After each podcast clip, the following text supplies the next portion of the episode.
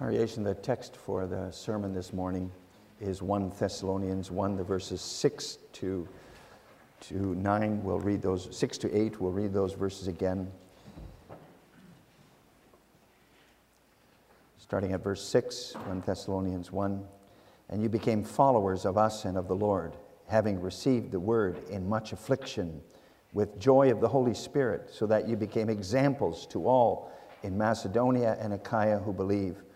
For from you the word of the Lord has sounded forth, not only in Macedonia and Achaia, but also in every place. Your faith toward God has gone out, so that we do not need to say anything.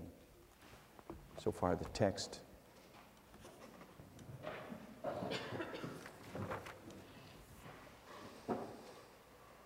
Beloved congregation of the Lord Jesus Christ, brothers and sisters, and that includes you too, boys and girls. The word gospel means good news. Good news. Good news will make people happy when they receive good news, it brings joy. The Bible contains the gospel, the good news of Jesus Christ. So, where Jesus Christ is proclaimed, you would expect people to be filled with joy at the good news of salvation. There will be those who react negatively even with anger.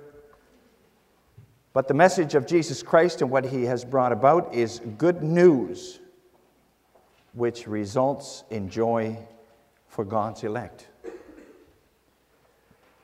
Right after Jesus' birth in Bethlehem, an angel of the Lord appeared to the shepherds in the fields and announced Christ's birth to them. I bring you good tidings of great joy, which will be to all people good tidings of great joy, where Jesus appears and the message of his salvation from sin is proclaimed, and where it is believed, there will be joy. And you read that throughout the New Testament. When the apostles proclaimed Jesus Christ as Savior in the book of Acts, you often read that the people who accepted that message responded with joy. For instance, after the Ethiopian eunuch had had the gospel explained to him by Philip while he was in the chariot. When he believed it and was baptized, it says in Acts 3, 3, uh, 3 Acts 8 39 that he went on his way rejoicing. And when Paul and Barnabas proclaimed the gospel in Antioch, it says that the disciples, um, those who believed the gospel, were filled with joy and with the Holy Spirit. Evidently, brothers and sisters, boys and girls, joy is something that is closely connected with the preaching of the gospel. We could even say that joy is the required response to the gospel. If that joy isn't there, then the gospel apparently has not sunk in.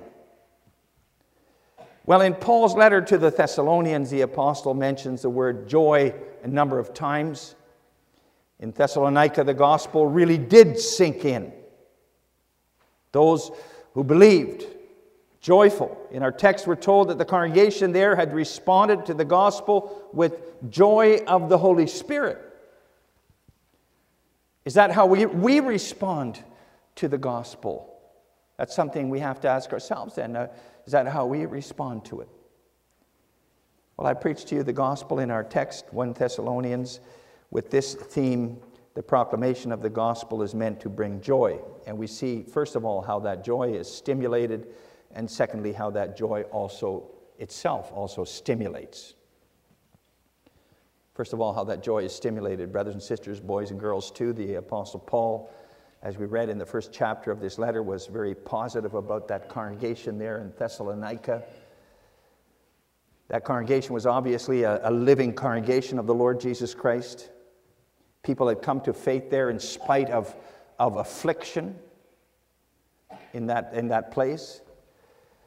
The apostle thanks God in verse 3 for their work produced by faith, their labor prompted by love, and their patience of hope in the Lord Jesus Christ. And he gives good testimony of the faith of those Thessalonian church members in. but there were some issues with the lifestyle and the doctrine of Christ's return in that church. There were some issues, so we, we could ask uh, how come the, the apostle gives such a positive testimony about that congregation right off the bat here. They were not perfect people, they needed correction. So, what's he trying to achieve with all those nice words in chapter 1? Isn't it kind of dangerous to be that positive toward a congregation which obviously had some lifestyle and doctrinal issues, as mentioned later on in the letter? Wouldn't it be better to include some words of caution and maybe even admonition right away? I, I do have some problems here, he could have written right off the bat. Well, it's true that the church in Thessalonica wasn't perfect by a long shot yet. But we have to consider the context in which the apostle is speaking. He's speaking from the, the point of view of God's work in them. The apostle speaks in terms of those believers in Thessalonica having been chosen by God, elected by God, verse 4. And you see, the apostle sees the church, the existence of that church there in Thessalonica in the first place, not as, as a people's work, but as God's work. This is God's work. And that's why he's so positive. He's so positive about that off the bat. God brought those people to faith in Jesus Christ through his word and spirit. And that's why Paul begins that letter with thanksgiving to God for that congregation there in Thessalonica, verse 3. Now, from our human point of view, we're often more inclined to focus on the weaknesses we see in the congregation, right? We see the shortcomings of various brothers and sisters. We notice a lack of zeal with that brother, lack of love in that sister, etc., etc., etc. It's not hard for us to come up with a whole list of weaknesses and shortcomings we see in the congregation here, too. Right? Not difficult for us to find things to criticize here. But the church is God's. This is God's work here. And imagine what you'd feel like if you were a shepherd and somebody came along and looked over your sheep and came with all kinds of criticism. That sheep over there looks pretty sick, and that one over there is limping, and the other one looks ready to keel over. And that, that sheep over there is really stubborn. It's true, there will always be something to criticize in the church of the Lord, but that's not the right way to look at God's flock as we read in 1 Thessalonians 1. Paul doesn't look at God's flock that way. Oh, that, that, that sharp and zealous apostle knew better than anybody else that, that there were all kinds of sins and shortcomings in that church of Thessalonica. Maybe those sins and shortcomings had frustrated him already to no end. Nevertheless, the apostle begins with seeing that congregation as God's flock, Christ's church, the Holy Spirit's gathering. And from that point of view, he doesn't come with criticism right at the beginning of his letter. He begins with thankfulness, gratitude. And, congregation, we can, we can learn from that approach of the apostle. It's more difficult to thank God for what he has worked in the congregation it's, it's more difficult to thank God for that than to point out the shortcomings of, of the people in the congregation. Yet there's so much to give thanks for. Let's not get, let, the, let the shortcomings and the, and the troubles overshadow what God is working here. So much reason for thankfulness. Every Sunday, the gospel of salvation through Christ may be proclaimed here. And people come here to listen to that proclamation. And there's desire to be faithful by the grace of God, that desire. And there's willingness to show mercy. When the collection bag goes by, it doesn't come in empty. If we look for God's work, it's here. It is here. And that should move us to gratitude, deep gratitude for what we see in the congregation and for being able to be part of that too. The apostle sees reason for gratitude in Thessalonica. He thanks God in our text that the gospel evoked a reaction there. He says, and he says that in verse 6 and you became followers of us and of the Lord, having received the word in much affliction with joy of the Holy Spirit became followers of us in the Lord. In other words, they not only heard the gospel preached by Paul and others, but they also acted uh, according to it. They, they responded to it. From, from hearers of the word, they went on to become acceptors and, and doers of the word. That's what the gospel seeks to make of us. We're, we're, a, we're a work in progress congregation, as congregation. That's what the gospel seeks to make of us. It wants to take us over more and more so that we more and more have it in our hearts and it comes to practice in, in our everyday life. Some people may think it's enough if you attend church and read the Bible at meal times and pray for your needs. They figure that's what makes a Christian, but that's not what being a true Christian is about. Being a true Christian means becoming followers of the Lord. That means that the gospel of Christ, that being a follower, means that the gospel of Christ takes over your life. Takes over your life. You put that gospel in, you take it to heart and put it into practice in every area of your life your relationships, your work, your money, your entertainment. Note the gospel. So it's not a set of rules which prescribe for us exactly what we may or may not do. No, you hear and accept the gospel, and that means that you begin to live as people who have been delivered from the slavery of sin. And that means that you learn to say no to certain things. And then it's not a set of rules that forbids this and forbids that, not at all. If faith in the gospel of Jesus Christ really becomes what your life is centered around, then you don't want to do certain things that displease the Lord, and you do want to do things that glorify Him. It's not rules, it's desire.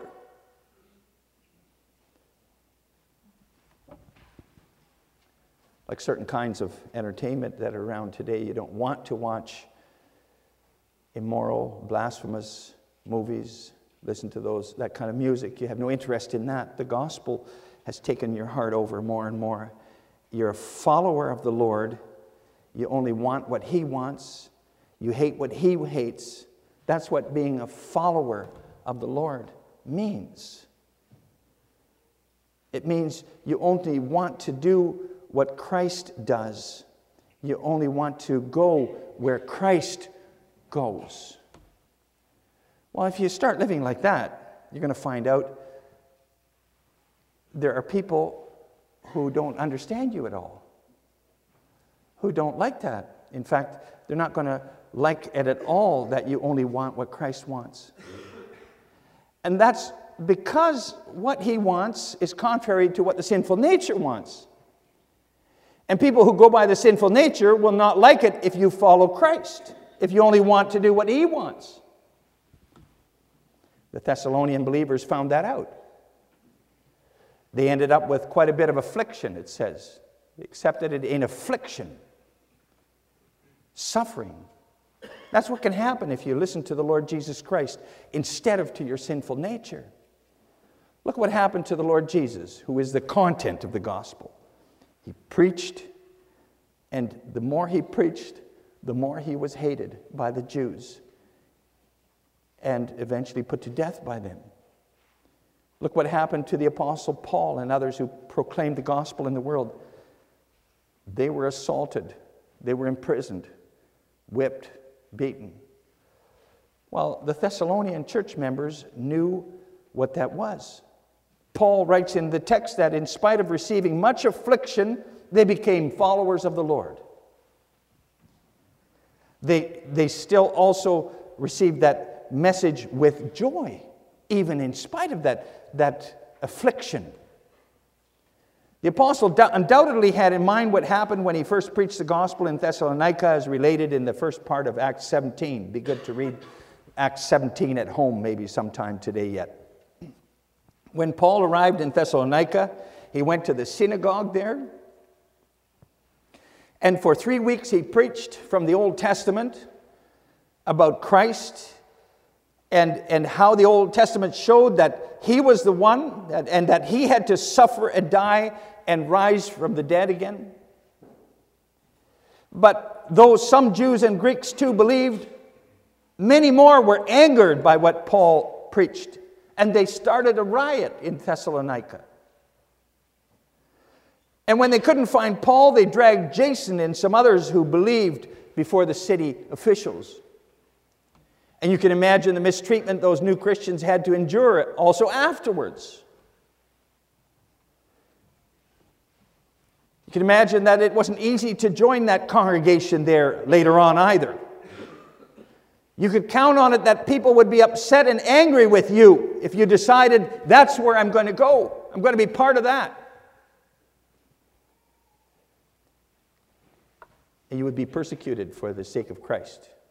Maybe you couldn't you would be fired from your job. Maybe you'd, you'd lose what you had because other people would be upset and take, take what you had. And still, those Thessalonians had made that choice. They had heard the gospel, they believed it by the grace of God, and they followed their Lord in spite of the consequences. They even did that joyfully, and that, that's the real point here, they did it joyfully. Did it in joy, stimulated by the proclamation of the gospel. Paul speaks in our text about joy in the Holy Spirit. It's the Holy Spirit, you see, who gave those Thessalonians that joy they had through the gospel. That joy didn't originate in themselves. It wasn't stimulated by their circumstances because those circumstances weren't very good at all. As we mentioned, joining the church in Thessalonica had resulted in affliction for those people. They were disliked, they lost their jobs, they were harassed, their property was damaged, maybe even confiscated. You realize that going to church on Sundays joyfully was not an easy task for them. Imagine if you had stones thrown at you here for coming to church here this morning. Not a, not a joyful thing to go and go to church on Sundays. And yet, those Thessalonians, in spite of that severe suffering, still continued to welcome the message of Jesus Christ with joy. And you realize it's not a shallow kind of joy with a big smile on your face all the time. No, this is a deep joy in the Lord. Joy that even suffering and sorrow can't take away. And they could be joyful because it was joy worked by the Holy Spirit through the gospel. That's that deep joy. He stimulates to joy with the good news of salvation through Christ.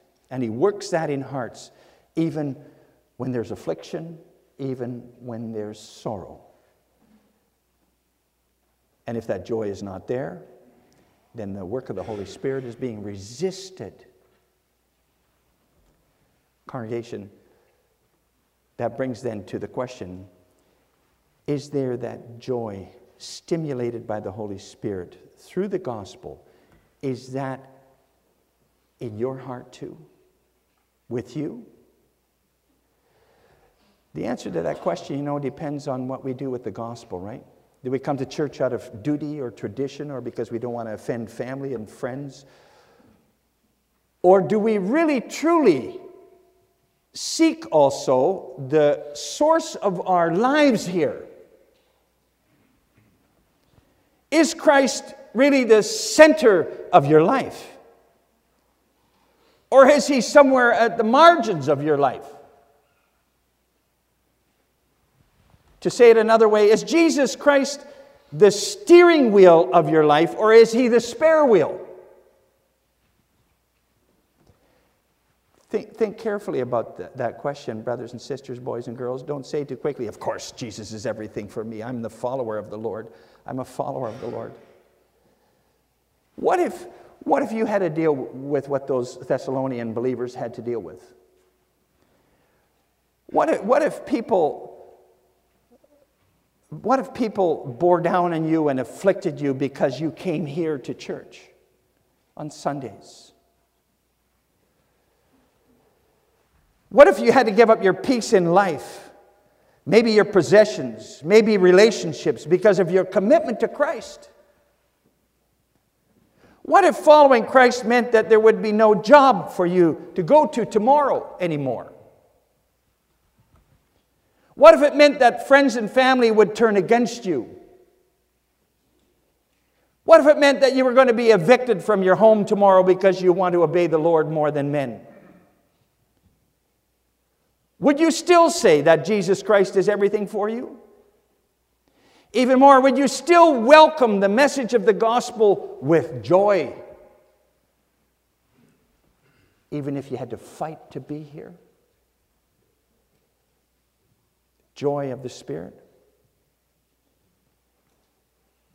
Would you still come to worship here and to listen to the gospel with the joy of the Spirit?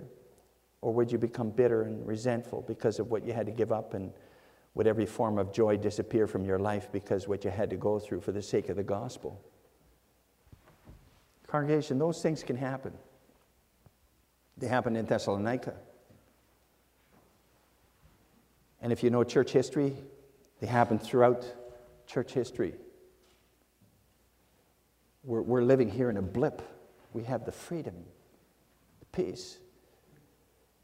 Those things are happening in various places, other places in the world today. How could those Thessalonians keep coming, welcoming the gospel with joy stimulated by the Spirit, coming to church with that joy? Well, that was because they clung to God's promises in that gospel. They believed it with all their heart. They knew that they had a far greater treasure in heaven, which no thief could steal, no moth could destroy. And so, like that merchant in one of Jesus' parables, they were willing to sell everything they had to get that one beautiful pearl of great value. They found the depth of their joy in that one beautiful pearl. Pray, pray intensely, congregation, that the Spirit helps you to focus your life on that one pearl of great value, too. In the same way, that pearl, Jesus Christ, then you will find your joy in Him, and nothing, nothing at all will ever be able to take that joy away from you, even if you have to give up everything. We come to the second point of the sermon how that joy also stimulates others. That joy which the Thessalonians displayed even in their affliction that had a big effect on others. Other people noticed that too. Paul writes in, in, in, our text in verse 7 so that you became examples to all in Macedonia and Achaia who believe. Macedonia and Achaia were two provinces of Greece. Well, with their joy in the gospel, even in the face of suffering, those Thessalonian believers had become examples to believers elsewhere. A big encouragement. Others could learn from them what faith in Jesus Christ really means, what it is. After all, that joy in Christ, even in the face of affliction, that exhibits very clearly the power of the gospel.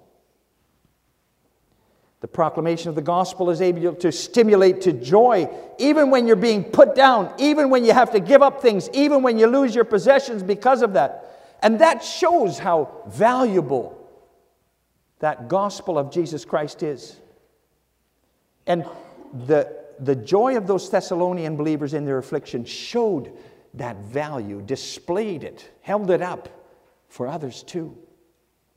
The joy in the gospel, even in their suffering, was a model, a joy that stimulated others to seek that same enduring and deep joy in their lives.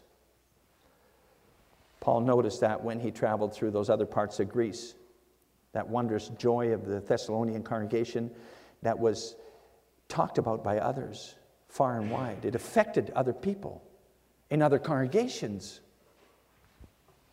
Paul says in verse 8, For from you the word of God has sounded forth.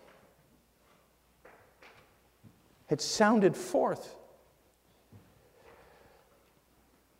The thing is, when Paul went to those other places in Greece, other churches, little house congregations maybe, also struggling. He discovered that other people had heard about what was happening in Thessalonica, especially about the joy of the believers there, which continued even when they were being oppressed because of Christ. That made quite an impression on others who heard of it, other believers. They, they gathered from that that having Christ must be something special, exceptional, valuable above all other things. So the message of the Lord sounded forth from the Thessalonians. The Greek word used here is actually the word echo. It echoed forth from those Thessalonian believers. When you, when you yell between mountains, your voice echoes all over the place. Well, the joy of, in the Lord's message in Thessalonica, it echoed to others all over the place, all over Greece. Other people heard about their joyful reaction to the preaching of the gospel, even in the face of affliction. And that helped Paul and the others with him to be able to proclaim that message in other places in Greece too. People wanted to hear what made those believers in Thessalonica so joyful in spite of their persecution. And then, congregation, when you, when you read that, you have to, well, we have to ask ourselves too is our joy in the gospel and in the promises of God, which we received and we hear about here, is that joy so great that it echoes all over the place? It reverberates outside of here too. Not only the churches and classes, but, but beyond even. what kind of impression do we as church make on other people? do we sound forth as congregation here? Do we radiate such joy even in our troubles? that others become curious about the source of that joy? Do we cause them to wonder what it is that makes us so positive in life, even when we're pushed down or even when we have no, no, not much reason to be positive in our lives? Or do people notice nothing different about us than they see in others who don't know Christ? Do they hear negative remarks about this and complaints about that, just like among, others who live without that treasure in heaven? Do they come here in church maybe and look around and see us sitting disinterestedly or maybe even sleeping in the pew during worship?